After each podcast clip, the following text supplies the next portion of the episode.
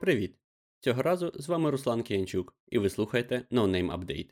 Це випуск за 28 лютого 2021 року. Протягом тижня ми з колегами знайомимося з подіями кібербезпеки та записуємо короткий дайджест, аби зекономити вам час та нерви.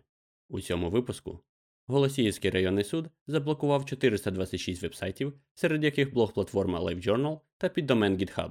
Добре, можливо, зберегти усі ваші нерви у нас не вийде. РНБО повідомляє про атаку хакерів з Російської Федерації на систему документообігу держорганів. СБУ викрила діяльність хакерів, що на замовлення зламували облікові записи українських посадовців. Китай викрав та роками використовував програмне забезпечення NSA для експлуатації вразливостей, а також багато іншого. Докладно про головне. Голосівський районний суд заблокував 426 вебсайтів, серед яких блок-платформа LiveJournal та піддомен GitHub. Проте новина викликала неабиякий резонанс. Ситуація перейшла на рівень МВС, де робляться спроби врегулювати цей маразм та ініціювати законодавчі зміни, які б його унеможливили. Тут для нетехнарів невеличке пояснення. Що таке LiveJournal, багато з вас, напевно, ще пам'ятає. Це одна з найперших успішних блок-платформ, яка пережила пік популярності ще до початку епохи соцмереж і скотилася десь під кінець 2000-х років. Її викупили росіяни, бо більше вона нікому не була потрібна, і росіяни ж нею переважно й користуються. Але щодо GitHub, ситуація принципово інша. Це платформа для розміщення серцевого коду програмного забезпечення. Скажімо, у вас є команда програмістів, і ви хочете налагодити між ними ефективну роботу. Ви створюєте організацію в GitHub, додаєте до неї розробників, і вже за кілька хвилин можете розпочати процес створення нового програмного продукту. Ресурс неймовірно популярний, і його нещодавно викупила корпорація Microsoft, після чого на GitHub з'явилися нові фішки, типу автоматичного безоплатного аналізу вразливостей у використаних вами програмних бібліотеках та інші безпекові примочки. З усіх боків класний та позитивний сервіс. Звісно ж, що його блокування автоматично призвело б до зупинки усіх пов'язаних проєктів з розробки програмного забезпечення але є в ньому підрозділ gist.github.com, який дозволяє швидко розмістити текст в інтернеті, дещо схожий на старий добрий Pastebin. Він дуже активно використовується для публікації нотаток або навіть блогів. І, скоріш за все, під роздачу Голосіївського суду домен потрапив якраз через розміщення на ньому кимось певних матеріалів. Але замість того, щоб звернутися до GitHub цивілізовано та висунути вимогу щодо видалення конкретного контенту, українське правосуддя вирішило забанити увесь домен на рівні провайдерів та операторів зв'язку, яке, до речі, ніц не працює, адже в Україні вже навіть в десятку всі знають, як користуватися методами обходу цих блокувань, навчилися завдяки блокуванню ВКонтакті. Таке автоматичне спрацювання судової системи без жодного експертного аналізу списку ресурсів вказує усім у світі на одне: Україна некомпетентна в технічних питаннях і не хоче змінюватися. І навіть якщо ми всією країною пересядемо на VPN 24 години на добу і 7 днів на тиждень, є й інші наслідки. Така поведінка держави дає чіткий сигнал закордонному бізнесу. Тут вас можуть нагнути через якусь технічну формальність по заяві приватної особи без вашого ж відома. Серйозно, я не перебільшую. Мене сьогодні з самого ранку звідусіль питають, що серйозно, Україна забанила GitHub? Та ти що, навіть Китай GitHub не банить? Так що це не смішно і ні до чого доброго не призведе. Допоки в Україні в районному суді можна зупинити роботу більшості розробників програмного забезпечення в країні, Успіхи українського it бізнесу відбуваються не завдяки державі, а всупереч їй. РНБО повідомляє про атаку хакерів з Російської Федерації на систему документообігу держорганів. Техніка атаки примітивна, класичні документи Microsoft Office з макросами, проте цілком дієва. Фішинг завжди в моді, а користувачі радо погоджуються на пропозиції хакерів завантажити на комп'ютер шкідливі програми.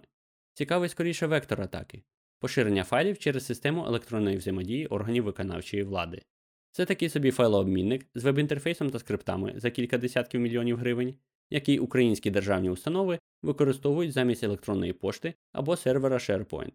Система, на хвилиночку, має атестат відповідності КСЗІ від 2019 року.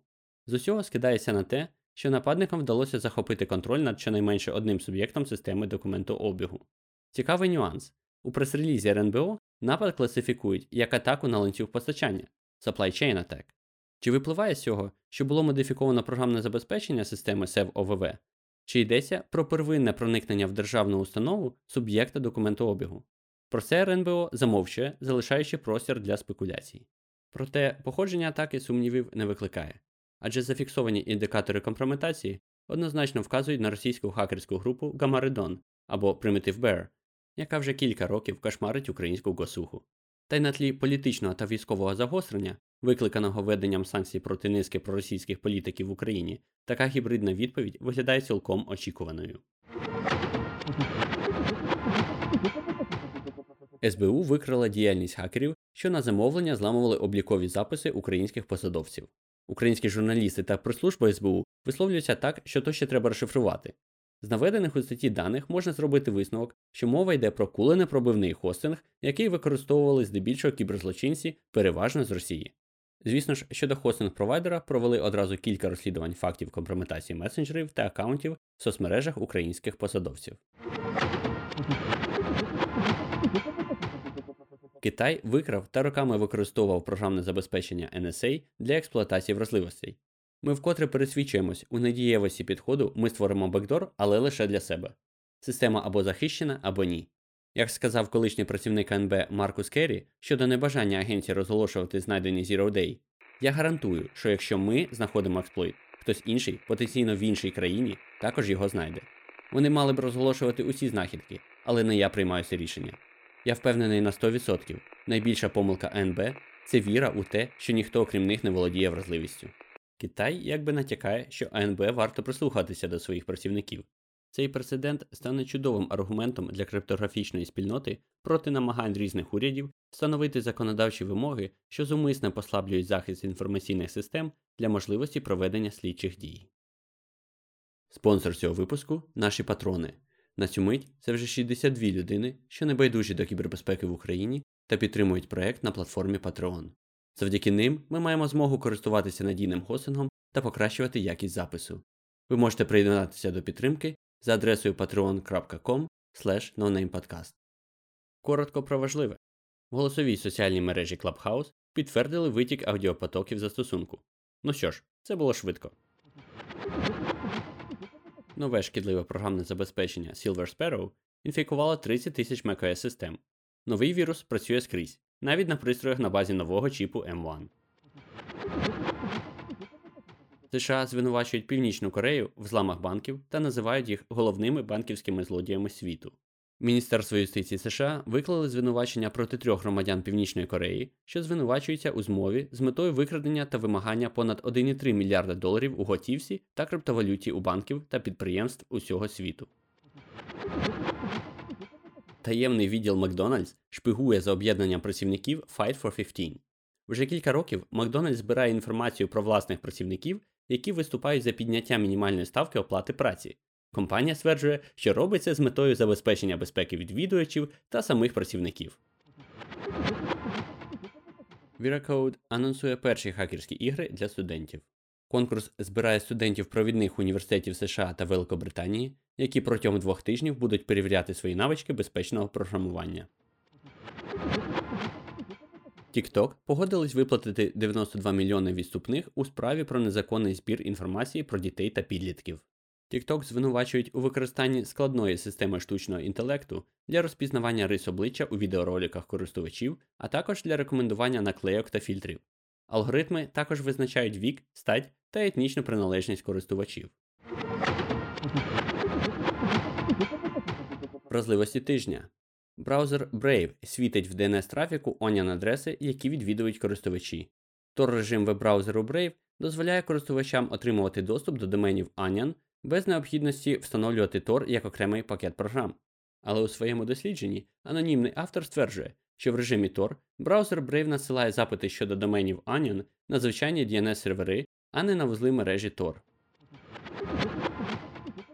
Більш ніж 6700 серверів VMware вразливі до нової атаки. Згідно з інформацією від фірми Bad Packets, наразі триває активне сканування пристроїв VMware vCenter на наявність вразливості CVE 2021 21972. Сканування розпочалося після того, як китайський дослідник безпеки опублікував в своєму блозі відповідний Proof of Concept експлойту. Keybase виправив баг, який потенційно дозволяв зловмиснику отримати доступ до незашифрованих файлів на локальному пристрої. Програмному забезпеченню не вдавалося ефективно очистити кешовані картинки після звичайного видалення та навіть під час застосування функціональності вибухових повідомлень.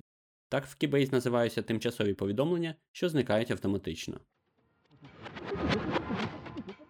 У Windows Defender знайшли вразливість 12-річної давності. Навіть не віриться, що Defender вже стільки років. Вразливість описана як невдала імплементація функціональності заміни зараженого файла, при якій новий файл не перевіряється. Apple закрили вразливість Stored XSS в iCloud. Вразливість XSS в iCloud була знайдена у продуктах Page та Keynotes. Для того, щоб запустити зловмисний код, хакеру потрібно було створити нові файли в Pages або Keynote з кодом XSS у полі імені та змусити жертву їх відвідати. Статті та аналітика. Брюшнайр, Алекс Тамас, колишній CISO Фейсбука, та ще кілька іменитих експертів з кібербезпеки видали аналітичну статтю щодо загроз китайських технологій для США. Це дуже ретельний та цілком об'єктивний матеріал, який варто вивчити усім, хто цікавиться геополітичними аспектами кібербезпеки. Аналогія з російськими сервісами та програмами для України очевидна. Зловмисники використовують у своїх операціях лише 2,6% нових вразливостей. Такого висновку дійшла компанія Kena Security, проаналізувавши вразливості безпеки, знайдені та використані хакерами у 2019 році. Попри те, що у 2019 було зареєстровано понад 18 тисяч CVE, лише 500 вразливостей активно використовувалися зловмисниками. CrowdStrike випустив інфографіку зв'язків між кіберзлочинними угрупуваннями. Це надзвичайно цікава візуалізація кіберкримінальної економіки. Сподіваюся, колись у нас буде повна карта таких взаємозв'язків. Скільки було потрібно інженерів для хакерської атаки SolarWinds? Microsoft стверджує, що тисячу.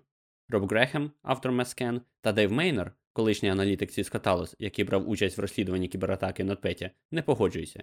Точніше, вони згодні, що інженерів Microsoft може й треба було б аж тисячу, а кваліфікованих хакерів значно менше. Рекомендації. Пост про те, як ми самі себе обманюємо. The Ways We Deceive Ourselves by Daniel Misler. Розклад віртуальних та потенційно фізичних конференцій з кібербезпеки на 2021 рік від Portswigger. Тули та райтапи. Microsoft виклали у відкритий доступ CodeQL запити, що використовувалися для розслідування атаки SolarGate.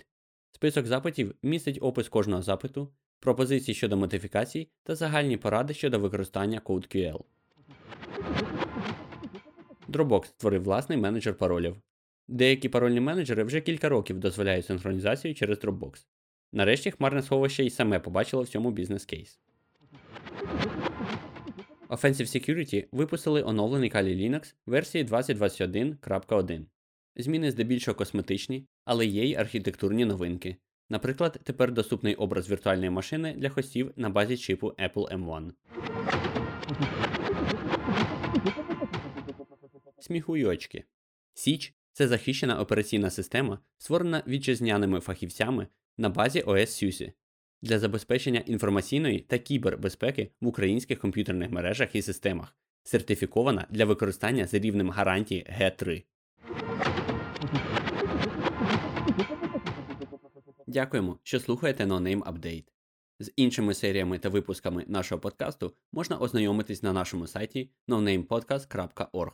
Якщо вам сподобався цей випуск, поставте йому вподобайку у вашому подкаст-плеєрі та поділіться з друзями у соціальних мережах. Ви також можете підтримати проект матеріально, ставши нашим патроном. Це дасть вам змогу отримувати усі випуски на кілька днів раніше та слухати основні епізоди наживо, а можливо навіть і стати їх учасником. Тож, якщо ви хочете зробити свій внесок у створення професійного контенту з кібербезпеки українською мовою, долучайтеся до підтримки за адресою patreon.com. Над цим випуском працювали редактори Стас Бреславський та Володимир Стиран, аудіоредактор Костянтин Жданов. Мене звати Руслан Кіянчук. До наступного разу та залишайтесь в безпеці.